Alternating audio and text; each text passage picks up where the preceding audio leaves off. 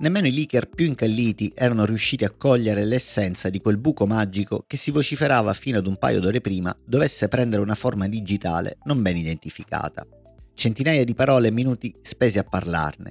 I disfattisti erano già pronti ad indicare la fine di Apple che avrebbe perso il suo brand distintivo, il notch. Qualcun altro più colto si domandava se questa scelta non avrebbe portato a pericolose asimmetrie e difficoltà cognitive rispetto ai contenuti fruiti a schermo. Qualcuno addirittura ci vedeva una I di iPhone rovesciata in orizzontale. Una cosa è certa, nessuno è riuscito a togliere uno strabiliante effetto sorpresa a Tim Cook.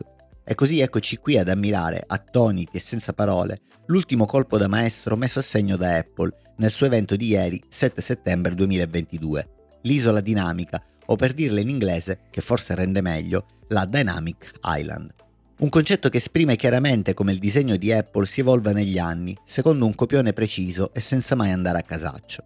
Nel 2017, 5 anni fa, Apple annuncia al mondo il suo iPhone 10, il primo dispositivo dotato di notch, una tacca posizionata al centro dello schermo in alto e destinata ad ospitare gli ingombranti sensori per il riconoscimento facciale e la telecamera frontale.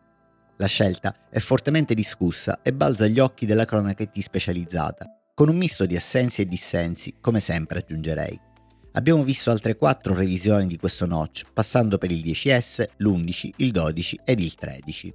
Nelle ultime revisioni ne è stata ridotta leggermente la dimensione ed in questi 5 anni è diventato un po' parte di noi, un'identità univoca del brand Apple e del dispositivo iPhone, copiato in innumerevoli tentativi dalla concorrenza, ma mai eguagliato nella sua stupida ed assoluta semplicità.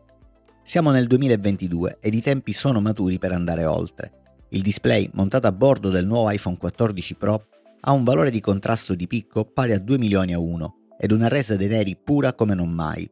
È il momento, insomma, di rendere creativi quei buchi sullo schermo, che continuano a rimanere indispensabili per ospitare i sensori e le telecamere. La tecnologia è ora pronta a trasformarsi in magia, per dare all'utente la sensazione che quei buchi non siano un impedimento, ma al contrario una caratteristica per rendere più fluida ed indimenticabile l'esperienza a bordo del nuovo iPhone.